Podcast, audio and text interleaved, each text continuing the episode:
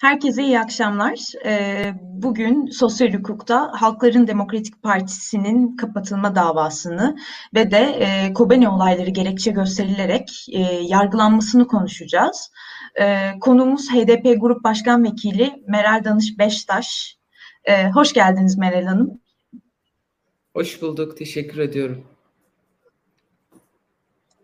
Ee, ilk öncelikle henüz tazeyken e, Kobani davası üzerine konuşmayı isterim. E, bildiğiniz üzere dün itibariyle ilk duruşması başladı Ankara'da. E, davada Halkların Demokratik Partisi'nin eski genel başkanları Selahattin Demirtaş ve Figen Yüksekdağ olmak üzere aralarında da olmak üzere 108 kişi hakkında 29 ayrı suçtan 38 kez ağırlaştırılmış müebbet hapis ve 19.680'er yıl e, hapis sistemiyle yargılanıyorlar. E, medyadan ve basından takip ettiğimiz kadarıyla yargılama demeye dilimiz varmıyor ama dün itibariyle yaşananları bir de sizden dinlemek isteriz Meral Hanım. Öncelikle e, Kobeni olayları bahane gösterilerek açılan bu davada kim neden yargılanıyor? Yani şunu söyleyeyim, bu davanın arka planı çok uzun aslında. Kobani protestoları dediğimiz süreç 2014 yılında gerçekleşen e, protesto gösterileri ama o dönem özellikle e, ortalığa saçılan e, aslında e, o dönemin İçişleri Bakanı Efkan Alan'ın kontrol edemediğimiz güçler var dediği bir e, olaylar zinciri e, neydi? IŞİD'in Kobani'ye saldırısı ve Kobani halkının e, katliam tehlikesiyle yüz yüze olduğu bir dönemde gerçekleşti ve Halkların Demokratik Partisi e, dahil o dönem demokrasi güçleri dünyada da Türkiye'de de aslında çok öncesinden Eylül ayından itibaren e, Türkiye'nin e, Kobani halkına yardım etmesi gerektiğini, yardım koridoru, insan koridoru açması gerektiği yönünde çok sayıda e, gösteri düzenleniyordu ve uluslararası koalisyon güçleri dahil dünyanın bütün ülkelerinde dayanışma gösterileri yapılıyordu. Ve aradan neredeyse 7 yıl geçti. Bu dava dosyası dediğimiz mesele aslında AKP'nin kendi siyasi amaçlarını gerçekleştirmek için 6 yıl sonra gündeme getirdiği ve HDP'yi siyaseten yasaklamak, siyasetten etmek ve HDP'lilerin e, bu şekilde kriminalize edilmesi ve halk desteğinin kesilmesi amacını taşıyor. Yani dün e, bir dava vardı demek gerçekten mümkün değil. Bir hukukçu olarak da e, bunu söylüyorum. Çünkü bir yargılama yoktu. Bir yargılama faaliyeti yoktu. Zaten HDP olarak bizim yargılanacak hiçbir fiilimiz de yok. Yani bütün mesele HDP'nin o dönem genel merkez hesabından atılan bir tweet. Yani bir dayanışma ve destek tweet'i.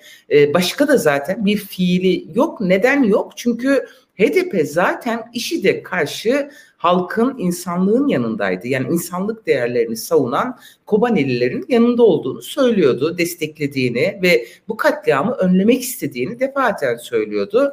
Beş buçuk yıl, altı yıla kadar bir soruşturma dosyası vardı ve bu soruşturma dosyasında suç işlemeye tahrik yani 2911'e tahrik fiili vardı ama ne olduysa sonradan e, ahim kararından sonra Demirtaş'la ilgili verilen karar ve Demirtaş'ın Cumhurbaşkanı adayı olmasıyla birlikte Kobani meselesi Erdoğan'ın başlattığı ve bütün AKP'lilerin katıldığı bir karalama kampanyasına dönüştü. Özel savcı görevlendirildi ve işte düne kadar geldik. Yani dün de mahkeme başkanı aslında e, hiç gizlemeden ve saklamadan bu davanın hani e, bir siyasi dava olduğunu ve verilen emirleri yerine getirdiğini adeta her konuşmasıyla ilan etti. Yani duruşma salonu ve dışı tıka basa kolluk gücüyle doldurulmuştu. E, tutuklu arkadaşlara hiçbir şekilde söz hakkı verilmedi. Segbis odasından çıkmalarına bile izin verilmedi ve ses düzeni bozuk yani bence bilinçli de e, yapılan bir şeydi. Yani Demirtaş ve Yüksekdağ ısrarla yazı yazarak duymuyoruz, anlamıyoruz dedikleri halde bu düzeltilmedi ve mahkeme başkanı tamamen kendi sesiyle ve e, ciddiyetsizliğiyle, lauballiliğiyle duruşmayı yönetti. E, herkes de tartışmaya girdi ve 3530 sayfalık bir e, e, siyasi metin olan iddianameyi okuttum bitirdim diye ilan etti. Kimlik tespitlerine cevap verilmediği halde avukatlar dışarıda protesto ettikleri halde e, bu yapıldı. Avukatlar niye protesto etti? Çünkü e, duruşma salonunda yüzlerce kolluk görevlisi bulunurken avukatların bir bölümü önemli bir bölümü içeri alınmadı. Yani aslında bir yargılamadan söz edemeyiz. Tamamen tek adamın isteği yani bu cum- Cumhurbaşkanlığı hükümet sistemi dedikleri mesele yargıyı da biz kontrol ederiz, savcı da biziz, hakim de biziz, mahkeme heyeti de biziz diye bir ilan yapıldı. Zaten e, hatırlarsınız bir gün öncesinde İçişleri Bakanı Süleyman Soylu ve İletişim Başkanı Fahrettin Altun tweetlerle HDP'ye yine doğrudan bir saldırıda bulundular ve Anayasa 138'e de yargı e, ya doğru e, uymayarak tabii ki hiçbir şeye uymuyorlar ama bir kez daha ilan ettiler.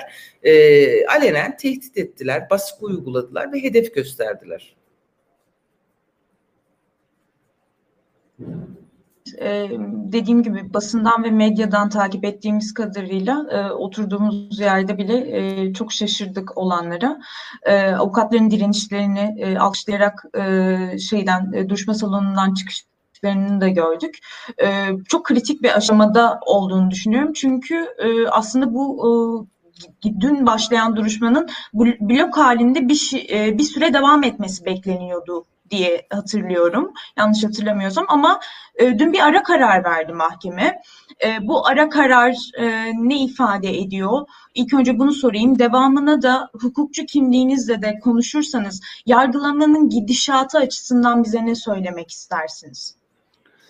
Yani şöyle söyleyeyim, dün e, e, Selahattin Demirtaş ve Figen Yüksekdağ ile Sebahat Tuncel söz istediler iddianame okunmasından önce e, usule dair biliyorsunuz ilk itirazlar vardır ve hani biliyorsunuz derken hukukçu değilseniz bilmeyebilirsiniz. Yani ceza muhakemeleri kanununda haklar var e, ve sonuçta hani sanık olarak orada tutuluyorlar ve tutuklular söz haklarını mahkeme başkanı vermedi. Yani düşüncelerini, sözlerini, itirazlarını kesinlikle dinlemedi. Avukatların söz taleplerini de karşılamadı. Ee, yani kendisi bir kanuna kendisini bağlı hissetmedi mahkeme başkanı. Çünkü tamamen dediğim gibi hani talimatlandırılmış bir vaziyette adeta bunu her seferinde ilan etme gereği duydu. E, ne oldu? Şimdi onlar sözlerini söyleyemediği için e, bir ara hani duyuyor musunuz diye söz aldı ve e, Selahattin Bey ve Figen Hanım biz hakimi reddediyoruz, mahkemeyi reddediyoruz dediler. Bunu söyleyeceğiz. Avukatlar da sözlerini almalarını istediler. Fakat yine söz verilmedi. Bunun üzerine savunma avukatları biz e, hakimi reddediyoruz dediler. Hani bu tutumunuz kabul edilemez, usul hükümlerine aykırıdır, taraflı davranıyorsunuz diye.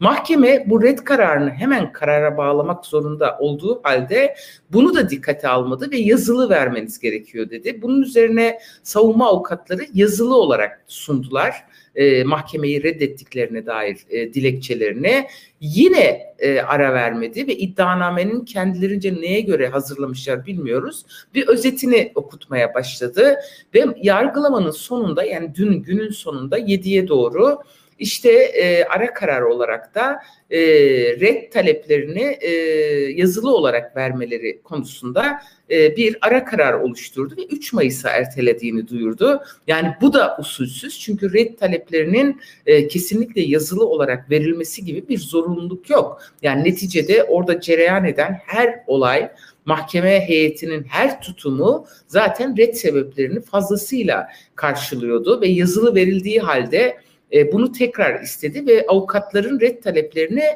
kendileri reddettiler. Yani reddi reddettiler sonuçta. E, buna itiraz hakkı var. E, avukatlar sonuçta 7 gün içinde bu karara itiraz edebilirler. Fakat dikkat çekici olan yani tutuklu olan arkadaşlarımızın daha doğrusu rehin tutulan arkadaşlarımızın kendilerine söz hakkı verilmemesiydi. Adeta şöyle bir tablo çizildi. Yani Demirtaş, Yüksekdağ, Tabahat Tunceli ya da başka bir e, tutuklu cezaevinde olan isim konuşturulmama gibi bir e, durum ortaya çıktı. Bu da kabul edilemez. Yani bu kadar ağır ithamlar karşısında yargılanması gerekenlerin yargılamaya çalıştığı bir tablo vardı dün e, açık olarak. Yani aslında buradan e, yargılamanın çoktan e, yapıldığını ve sadece e, bir tiyatro oyunu e, oynandığına dair bir e, şey anlıyorum ben bundan. Çünkü yani bahsettiğiniz şeyler yargılamanın temel ilkeleri ve e, bunların hiçbirine e, en başından itibaren uyulmuyorsa geleceğini e, nasıl görüyorsunuz onu da sormak istiyorum. Yani ne olur bu davanın sonucunda e, ne bekliyorsunuz? Yani şunu söyleyeyim tabii ki bu yargılamayı bu yargılama kolay olmayacak. Yani neticede dün e, biz de avukatlar da söylediler. Bu mahkeme heyeti özel olarak bu dava için görevlendirilmiş ve kendi bütün dava dosyaları başka bir heyete devredildiğini öğrendik. E, ne demek bu? Hani bu mahkemenin tek işi Kobani e, davası olacak. E, buradan yani bu mahkemenin daha önce çokça darbe e, teşebbüsü davalarını gördüğünü biliyoruz. E, Selahattin Bey çok net söyledi. Bizi darbecilerle karıştırmayın. Biz onlar gibi değiliz. Yani neticede e, karşınızda e, yani bir e, partiyi temsil eden insanlar var. Önceki eş genel başkanlar var. Yani ben de HDP adına şunu söyleyebilirim. Neticede bu dava baştan sona düzmece ve tiyatroculardan özür dileyerek söylüyorum. Bir mizansen, bir tiyatro e, sahneleniyor. Bu tiyatroda sadece biz e, başroldeyiz. Biz istediğimizi söyleriz. Size söz hakkı bile yok. Yani bu böyle devam etmeyecek. Böyle devam edemez zaten. Sonuçta yüzlerce avukat e, bu savunma grubunda yer alıyor. Türkiye'nin çok önemli hukukçuları var ve e, 1200 avukat sadece şu ana kadar e, savunma görevini gönüllü olarak üstlendi yetki belgeleriyle, vekaletnamelerle. Davanın sonucunu e, söylemek için çok erken ama şunu söyleyeyim yani hakikaten bu davanın kesinlikle bir an önce beraatle sonuçlanması gerekiyor. Çünkü aleni bir şekilde dünyanın gözünün içine bakarak hani biz siyasi bir yargılamayla bir partiye yarıştan, seçim yarışından, siyaset mücadelesinden yani demokratik siyaset yarışından alıkoymak istiyoruz diyorlar. Yani bunu biz değil artık Avrupa İnsan Hakları Mahkemesi büyük dairesi de söyledi. Yani kesin olarak verdiği kararda sonuçta birinci tutuklama kararının da Demirtaş ve Yüksekdağ'la ilgili ikinci tutuklama kararının da birbirinin devamı olduğunu ve Türkiye'nin bu konuda e, siyasi olarak bu tutuklamaları gerçekleştirdiğini ve partiyi siyaseten engelleme amacının olduğunu çok net bir şekilde kararında ifade ediyor. Ve bu karar hala uygulanmadı. Bir kere bu davanın yürütülmesi ve hala tutukluluğunun devam etmesi e, büyük dairenin kararına açıkça ben uymuyorum anlamına geliyor. Yani Türkiye'nin bir karar vermesi lazım. Avrupa Birliği ile ilişkilerine devam edecek mi? Hala üyelik hayali var mı? E, Avrupa Konseyi üyesi olarak oradaki sorumluluklarını e, ifa edecek mi? Yoksa hani arkasını dönerek e, başka bir şekilde mi yoluna devam edecek? Bu sadece HDP'yi ilgilendiren bir dava değil. Bunu da söyleyeyim. Yani Türkiye'nin hukuk devleti olarak yoluna devam edip etmeyeceği, Türkiye'de demokrasinin var olan kırıntılarının da yok mu edileceği yoksa devam mı edeceği sorusunu peşinden getiriyor. Ya ben Türkiye'deki bütün muhalif e, güçlere ve demokrasi güçlerine tabii ki demokratik dinamiklere seslenmek istiyorum. Bu dava hepimizin davasıdır. Yani bu dava AKP MHP blokuna muhalefet eden herkese gözdağı olarak ortaya sürülmüş ve bugün bunu başarırsa yarın herkese yöneltebilecek bir e, ellerinde bir done olacak. Yani bir uygulama olacak. Bu nedenle buna izin vermeyelim. Hakikaten bu davada e, partimizle dayanışma göstermek e, aslında Türkiye'nin gidişatına dur demek anlamına geliyor. Türkiye'de demokrasiye sahip çıkmak anlamına geliyor. Hukuka sahip çıkmak anlamına geliyor. Yani ben bu çağrıyı da sizin vesilenizle e, yapmak isterim. Yani davanın önümüzdeki günlerde zaten e, şimdi tam kapanma kararı verildiği için e, bugün Adalet Bakanlığı genelgede yayınladı. Artık duruşmalar yüz yüze yapılamayacak. Sadece tutukluluk incelemesi SEGBİS üzerinden yapılabilir. E, yani şimdilik yeni bir duruşma tarihinin verilmesini bekliyoruz. E, zaten davanın avukatları da gerekli itirazları yapacaktır. Evet. E, Meral Hanım artık hukukun e, gerçekten araçsallaştırıldığı ve e, insanların yıllar yıllar öncesinde söyledikleri tek bir sözün dahi yargılamaya konu olabileceği bir dönemden geçiyoruz. E, katliamların sorumluları aklanırken ifade özgürlüğü ve hatta e, sizler e, Büyük Millet Meclisi'nde yurttaşları temsil eden sizler dokunulmazlıklarınız kaldırılarak e, yargılama e, konusu ediyorsunuz ve e, bunun hukuki olduğu kadar siyasi de bir karşılığı elbette. E, şimdi e, bu yüzden kısaca şeyi de sormak istiyorum. Sizin de çok vaktinizi almadan e, HDP kapatılma e, davası. E, en son Anayasa Mahkemesi dosyayı yeniden, iddianameyi yeniden Yargıtay Cumhuriyet Başsavcılığına gönderdi.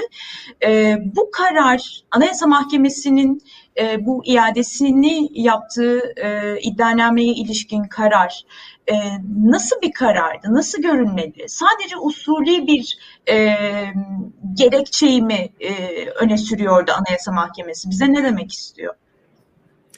Yani Anayasa Mahkemesi kararı sadece usulü bir karar değil aslında. Esastan e, bir karar vermiş ve HDP'nin odak olma meselesinde delillerin sunulamadığını, illiyetin kurulamadığını, kimin hangi fiiliyle buna hani odak olmasına sebebiyet verdiği noktasında e, ciddi gerekçelerle bir iade kararı vermiş. Çünkü bu iddianame bilindiği üzere çok alelacele e, baştan savma hazırlandı ama uzun zamanda alsa bunun gerekçelerini oluşturamazlar aslında. Çünkü HDP'nin yani bir siyasi parti olarak partimizin kesinlikle yasa dışı e, gayrimeşru ya da anayasaya aykırı bir fiili yoktur. Yani biz neticede parti programımızda, tüzüğümüzde, ilkelerimizde ve uluslararası evrensel değerleri kriter alarak siyaset yapan bir parti konumundayız.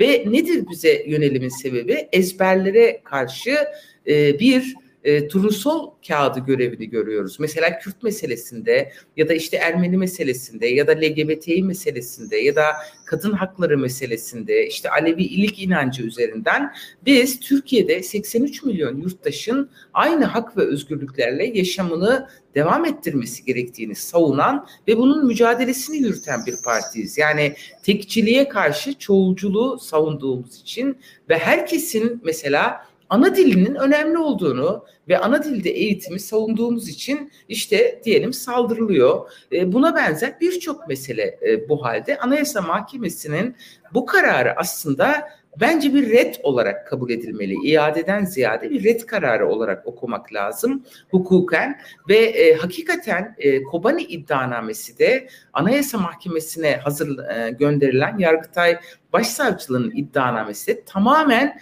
siyasi argümanlarla oluşturulan metinler. Yani şöyle düşünün miting konuşmaları, nevroz konuşmaları, 8 Mart buluşmaları, 8 Mart mesajları bu iddianamelerde bolca yer alıyor. Neticede biz bunları gizli saklı yapmıyoruz. Bunu parlamentoda da dışarıda da her yerde de bu düşüncelerimizi zaten ifade ediyoruz ve e, ne oluyor? Soruşturma dosyalarıyla bezenmiş bir e, ya da haberlerle kopyalanan, yapıştırılan haberlerle hazırlanan iddianameler var. Yani düşünün ölenler hakkında dava açılıyor, hakkında hiç dava açılmayanlar davası varmış gibi gösteriliyor. Mahkumiyet kararları yok, sadece soruşturmalar var. Ayrıca mahkumiyet kararı olsa bile bu bağımlı ve taraflı yargının verdiği kararlardır. Yani bir işaretle neticede savcılara dava açtıran ve mahkumiyet kararı verdiren bir e, siyasal ve e, toplumsal bir iklimde yaşıyoruz. Yani yargı bu koşullarda zaten bağımsız ve tarafsız değil. Herkesi suçlayan, herkesi ötekileştiren ve AKP'ye muhalif olan herkesi terörist ilan eden bir siyasi iktidarla karşı karşıyayız. Yani olması gereken ve tabii ki Türkiye'de herkesin yararına olan bu iklimin değişmesidir. Yani bu iktidarın gitmesidir. E, ortağıyla birlikte iktidardan düşmesidir. Bu düşmeyi engellemek için kendi bekaları için e, her türlü organı e, devlet organını kullanarak bunu yaşama geçirmeye çalışıyorlar. Evet. Ee, aslında en baştan e, Kobani iddianamesinin de e, gerçek adil bir e, hukuk devletinde o iddianamenin kabul edilmemesi ve hatta düzenlenmemesi bile gerekiyordu. Adil bir yargılama yapılacağına dair duyduğumuz inanç giderek azalıyor. Diliyoruz ki bu davaların sonuçları en azından evet süreç zor ama e, sonuçları en azından hem e, Türkiye için hem e, hukuk devleti ve demokrasi adına umut getirsin bize iyi sonuçları olsun e, diye diliyoruz. Size de çok teşekkür ediyoruz. Bu yılın de genel kurulu bölüp programımıza konuk oldunuz. Eklemek istediğiniz başka bir şey var mı Meral Hanım? Yok çok teşekkür ediyorum. Size de başarılar diliyorum. Ee, iyi yayınlar diliyorum bundan sonra da. İyi e, nasıl anlatayım? E, iyi bir Türkiye için mücadeleyi daha çok büyüteceğiz e, ve e, bizler e, hakikaten inandığımız ve haklı olduğumuz bir e, hatta yürüyoruz. E, bu konuda bizimle ilgili haberleri herkesin lütfen bizden dinlemesini rica ediyoruz. Yani bu yandaş kanallarda e, asılsız, yalan üzerine propaganda e, hiç kimsenin aklını karıştırmasın. Biz buradayız ve kapımız herkese açık. Çok teşekkür ediyoruz. Teşekkür evet, ediyorum. sosyal hukukta bu hafta e, Meral Danış Beştaş'ı e, konuk ettik ve e, HDP üzerine konuştuk. E, gelecek hafta yeni bir programda görüşmek üzere. Herkese iyi akşamlar. Türkiye'nin sivil, bağımsız, özgür ve çoğulcu bir medya ortamına ihtiyacı var. Medyascope 20 Ağustos 2015'te bu ihtiyacı karşılamak üzere yola çıktı. Ama yolumuz uzun. Bu yolculukta bize Patreon veya YouTube'un katıl butonu üzerinden katkıda bulunabilirsiniz. Destek verin, sizinle güçlenelim.